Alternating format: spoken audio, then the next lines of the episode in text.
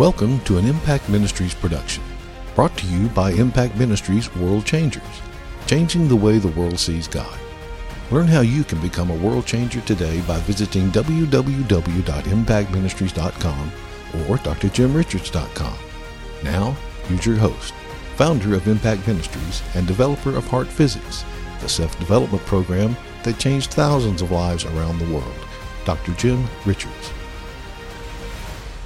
Hi, I'm Jim Richards. I want to welcome you to this second installment in this series. Also, it will teach you to activate your faith for the promises of God. And also, it will teach you the greatest quality of life possible, because that's exactly what Jesus said he wanted you to do. He said, I've come that you might have life and have it to the fullest, or have it to the greatest abundance. Now listen, last month, we started out talking about making resolutions that that wouldn't destroy you, that wouldn't destroy your faith, that wouldn't discourage you, that it wouldn't mess up your life. And I ask you, if you were watching last month, and by the way, if you didn't, if you didn't watch last month, you actually might want to go back. If you're planning on having a whole new twenty twenty, uh, a year that's different than anything that you've ever had, if you're really planning on experiencing some dramatic changes in the world around you and some transformation in the world inside of you, then you might want to go back and listen to this, because one of the things I asked people was this, like, even though you may have an idea of some resolutions you want to make, don't make them yet.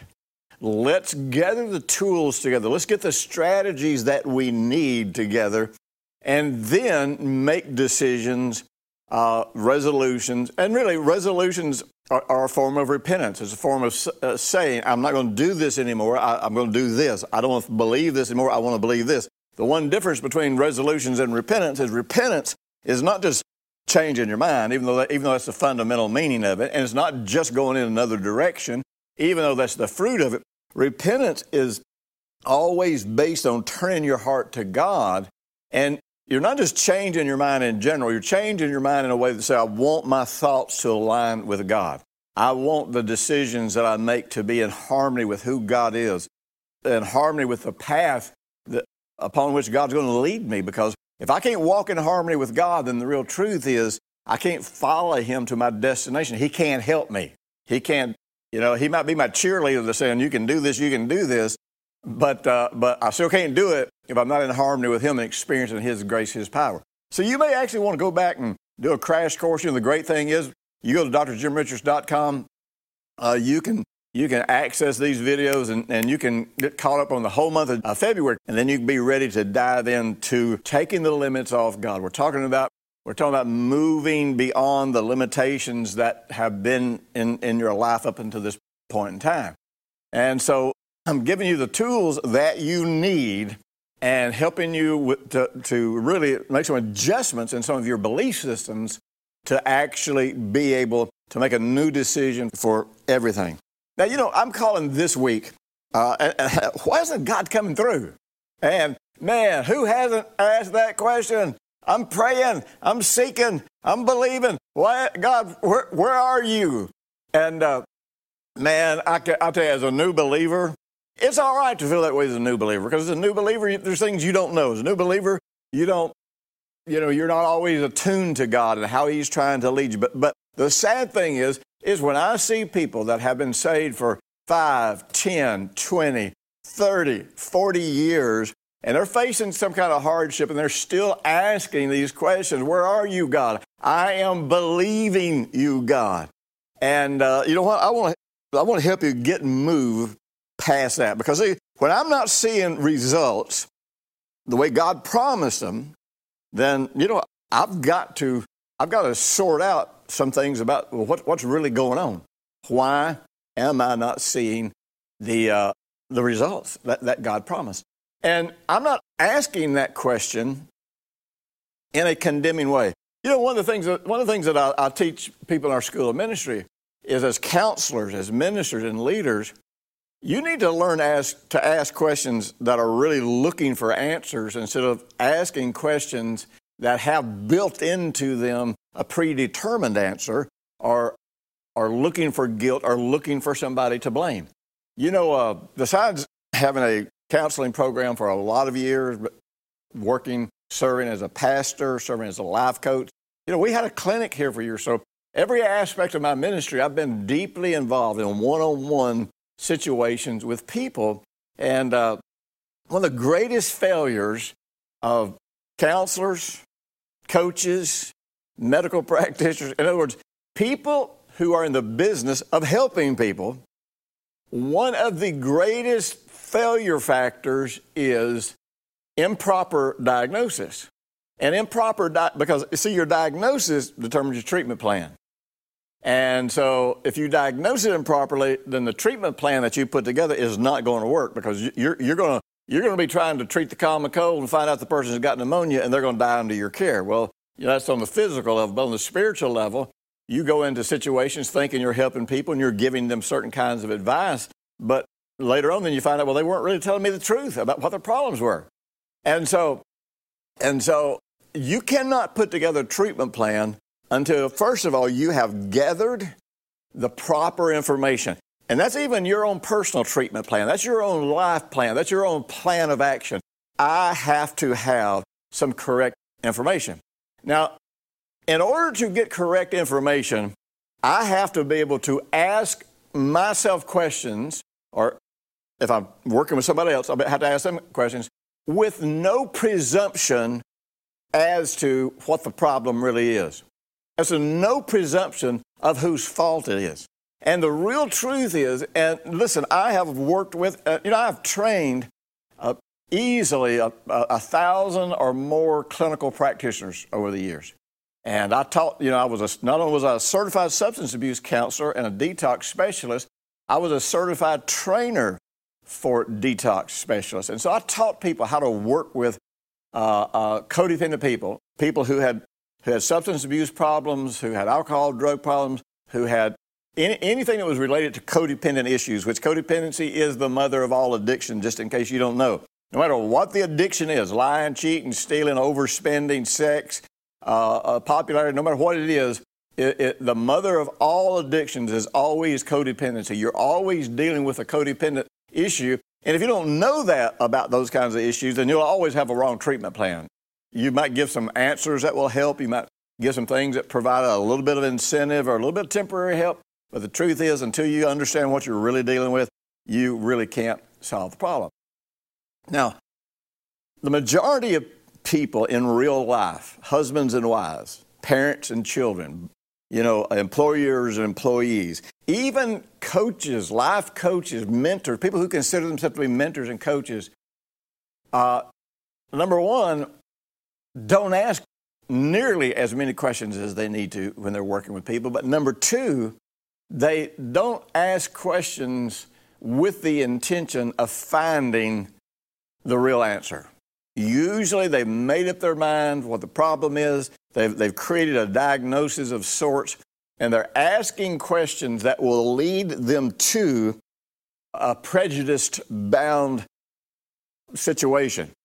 In other words, uh, Uh, you've already, you've got a compromise bias. You, you you already have a bias as to what you want the problem to be.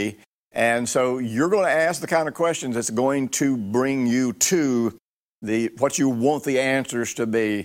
And therefore you will launch out and, and you really won't get consistent results. From time to time, you'll help people. From time to time, you'll help yourself. But, uh, but I'll tell you this, it's harder to answer the real questions when it involves you than it is somebody else, because because we deceive ourselves. Uh, and here, here's the greatest thing. If you don't know how to do heart work as a coach, as a mentor, as a pastor, as a counselor, or just as a person dealing with your own issues, and this is going to sound really insulting. I don't mean for it to, but I'm telling you, you can't really go very far in helping people one-on-one if you can't do heart work. Because if you if you don't know how to do heart work, then you're going to get intellectual answers. And those intellectual answers are always based on intellectual judgments that, that have nothing to do necessarily with what the real problem is. You know, I've told people for years, you know, the, the mindset that created the problem is not the mindset that can solve the problem. Or you can say it this way, until... I, until I reconcile the mindset that created this problem, until I renew the mind that created this problem, then this mind cannot solve this problem. And so it's very rare that we actually get down to what our beliefs are, to what, what our heart issues are, and, and, and how we are specifically limiting God in our lives. So, so you know, we're, we're trying to find out what's happening.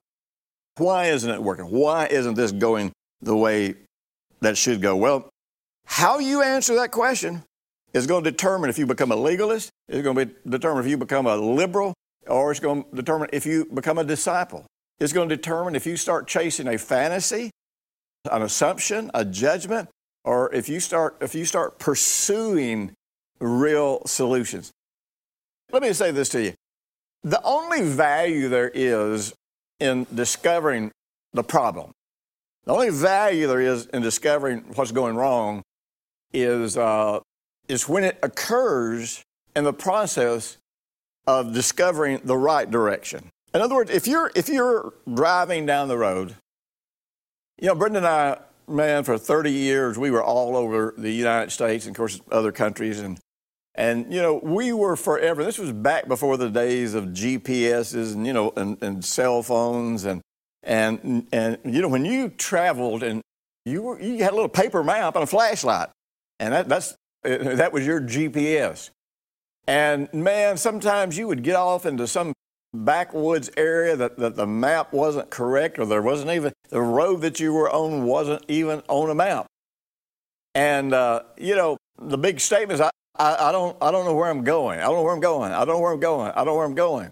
Well, finding out that you're, well, what you already know is you're going in the wrong direction. You may not know if you're going east, west, north, or south, but but knowing that you're going in the wrong direction really doesn't do much for you. What will do something for you is when you discover the right direction. You know, one of the things that it, it used to just drive Brenda crazy, because I always had this saying, you know, it's like, no matter where I was, it's like, I can't get lost. And Brenda was like, you can, anybody can get lost. I'm like, no, I can't, I, I don't. I'll never, I never, ever, ever get lost. People that used to travel with me a lot, they, they were always a, They were always amazed how I could find my way around cities and this, this, you know, this sort of thing without. And even though I might, even though I might momentarily not know where I actually was, I still would never get lost because I could always find my way to where I was going. And one of the reasons I could do that is because I, I'm just one of those people. I, it's not a skill. There's no reason to pat myself on the back. You know, doesn't doesn't mean I'm smarter than somebody else. It's just one of those situations where, uh, uh, you know, where I have usually have a sense of direction. Am I headed north, south, east, or west? And so if you have that sense of direction and you know that, you know, for example, one time we were, man, we were down in the middle of Washington, D C, and and there was some road construction. We got off of the, we got off of where our map was taking us. We had no idea how to get back on the interstate. But all I knew was I needed to go north. And it was a cloudy day, and you couldn't even hardly tell where the sun was. And uh, and Brenda said, you, "See, you're lost. You don't know. You don't know where you are." So I am. I, I don't know where I am, but I'm not lost. And you know, we would just joke joke around about it. And so you know, I said, "You know what? I know I got to go north because we're, when we leave D C, we're going north." And so I said, mm, "This way feels like north to me. I'm gonna start taking every street that takes me this way." And sure enough, it wasn't long until we. You know, we, we went north far enough to hit the interstate, and bam, we were we were heading in the right direction. Well, knowing where you want to go will tell you everything that you needed to know about what you were doing wrong. And to discover what you're doing wrong without knowing what to do right, if you're not careful, it can just make you focus on your failures. It makes you focus on what you know what you're doing wrong. Now, don't get me wrong. I'm not saying that's never of any benefit. I've been in a lot of situations where we would realize this is this is the mistake we made, and sometimes we would start from there and say, "Okay, but we're not going we're not going to dwell on this. We're going to decide what should the decision have been," and so you need to figure it out from there. But most of the time, I find out what I was doing wrong in a situation by following God and. and making a decision that takes me in the right direction. And then I go, oh, man, no wonder when I was headed down this path. No wonder when I was making this particular direction, it just wasn't it just wasn't taking me in the direction that, you know, that I thought I should go. So I want to help you develop that continual sense of knowing you're, at least in a very general way, headed in the right directions. And you know, when we realize that we're in a situation where we are experiencing limitations.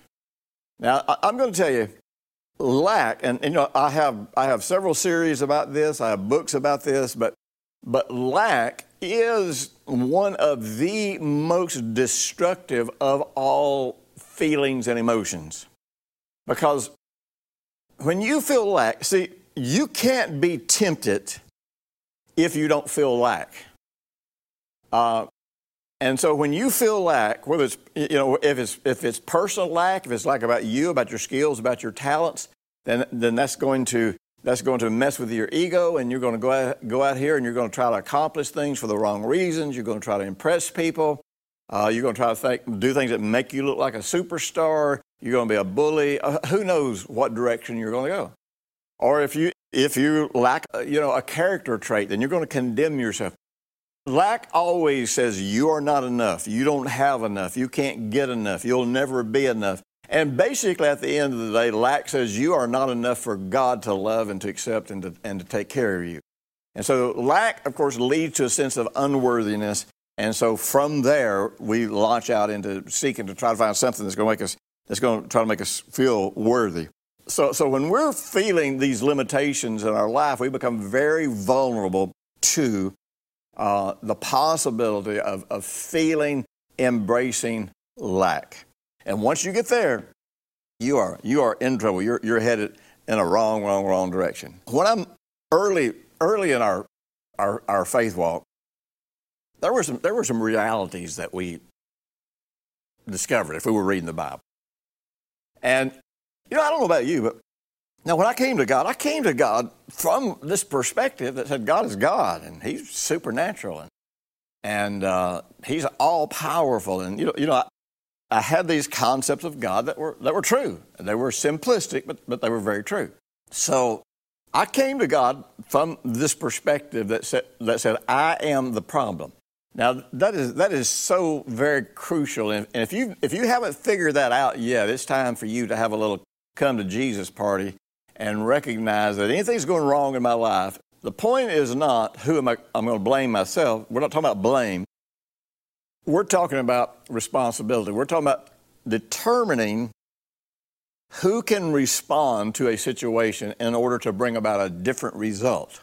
And that is the one thing.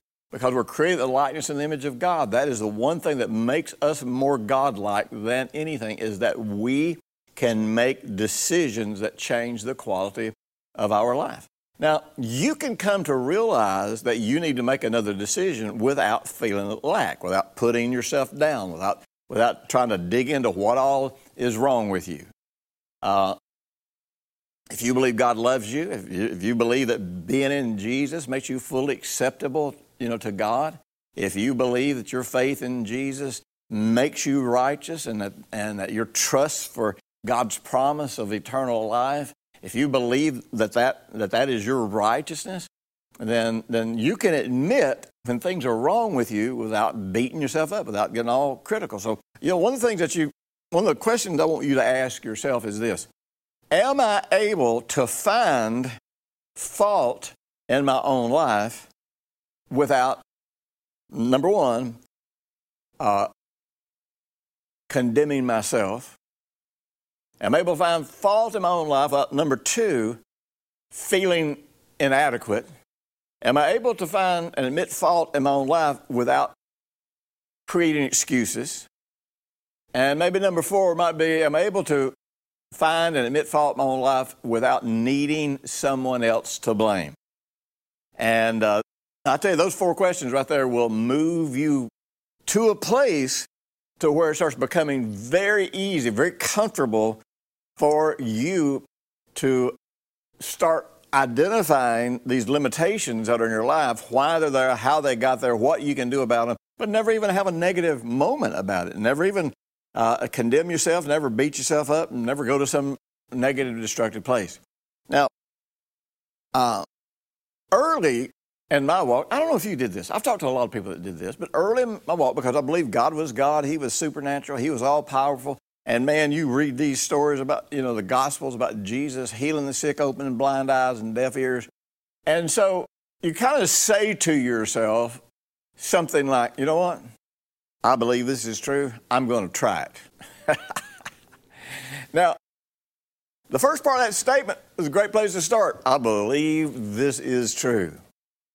But believing intellectually that something is true, believing informationally that something is true, is not the same thing as believing in your heart. I'm going to share something with you that's going to be so phenomenal. It's going to make, not only is your walk with God easier, but it's going to make ministering to other people easier. It's going to make moving and flowing in the Holy Spirit easier than you ever imagined possible. My entire life turned around. Everything about my effectiveness in life, my effectiveness in ministry, my effectiveness in personal development changed when I discovered that God is all that He is in the heart and in the life of every single believer. So why am I not seeing all these things? Why am I not seeing the things that, that Jesus saw and, and all the disciples saw in the early church? Well, it's real simple. In Psalm seventy-eight, it tells us, yes, again and again, they, the children of Israel, tempted God, and they limited the Holy One of Israel. I will never forget coming to the realization that the only limitations in my life with God was the ones that I put on Him. I didn't intend to put them on Him. It wasn't, there's no big mystical secret to it. And immediately I went out and put this into practice. I went out and ministered all over the world, all of the United States, saw phenomenal things happen. But even more importantly, phenomenal things happen in my own life and my own development. Listen, I've got a series called Taking the Limits Off God and a book. And I'm going to tell you, it's a book that's going to help you. And it's a great book for you to give to other people. It's one of those, it's one of those books that's short. Everybody can read it. Everybody can understand it. If you're ready to take the limits off of God in your life, check out the series and the book. And you know what? We got a special offer for you. If you order them in a bundle, I'm trying to do everything I can to make this as inexpensive for you. And I'll tell you this, we're going to use the money you purchased that, that product with to go out and reach the world for Jesus. Now, early in our walk, somewhere along the way, we, we said, you know what? I, I believe this. I'm going to try it.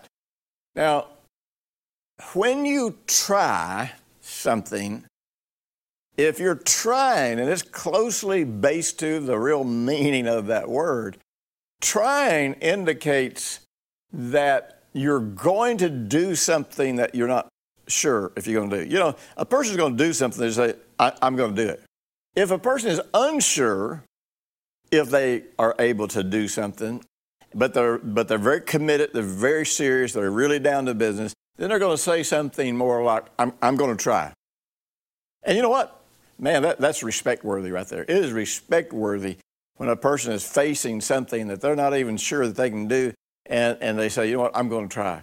But it's absolutely essential that you understand, are you at a place where you're saying beyond any shadow of a doubt, I am going to do this and this is going to be the outcome that's going to happen? Or are you saying, I know that this is possible, I'm just not really sure it's possible for me. I'm just not really sure that I know how to walk this out. So I'm not sure what the outcome is going to be, but I'm I'm going to give it a shot. You know, both of those are respectable, valid places to start from. But if you don't know the difference between which category you fit in, then you're probably going to have some failures, because in truth, we are not ready to move into the realm of faith until we are sure. As long as we are unsure, as long as something is only a possibility, then uh, we are in the realm of hope. We're not in the realm of faith. Well, it's good to be in the realm of hope, because hope is the precursor of faith. So then we start asking this question, okay, why isn't God coming through? And then the obvious answer, the first part of it is, okay, there is something limiting God in my life situation. Now, a religionist or a legalist is going to say, well, here's what's limiting God. You're not good enough. You got too many sins in your life. You've made too many mistakes. God wants you to make some kind of big old sacrifice. I mean, you know, they're going to go to some places always about you being unworthy, and they're going to create a legalistic theology where you have to earn your way into getting God to do whatever it is that you want. Well, that's not faith either. I just, I just want you to know that. That is a path to self-destruction. That puts you smack dab in the middle of lack because you're feeling unworthy, unqualified, unable, uneligible, and you have all these negative feelings. And, and now you got to sort through, mystically sort through, uh, okay, so which one is it? I, I got too much sin. I haven't prayed enough. You know, what have I done? What have I haven't done enough of? And I tell you, it is just a, a tormenting place.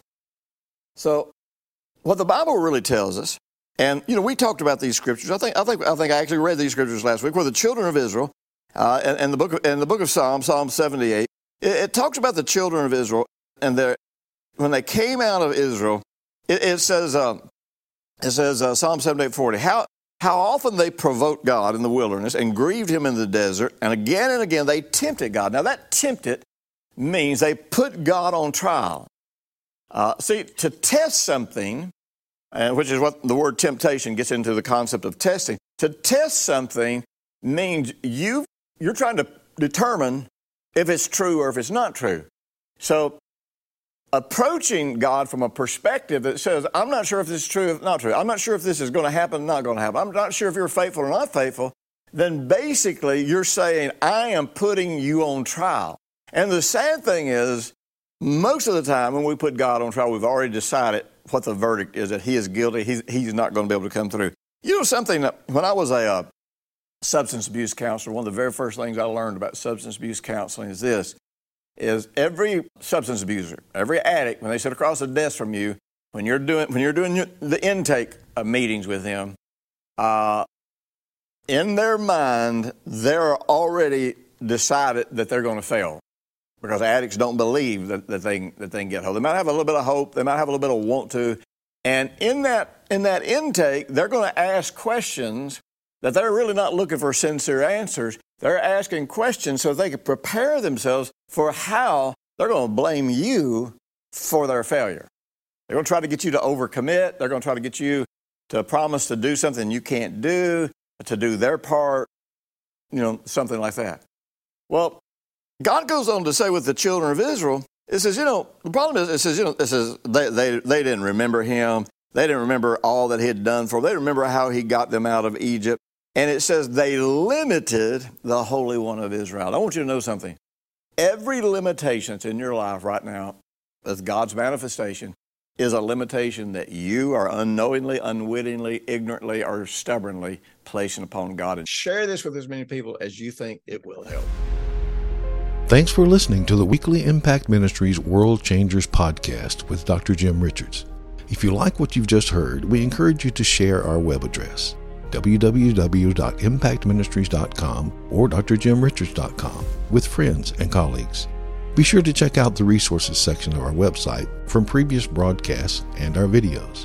Join us next week for another great message by Doctor Jim Richards.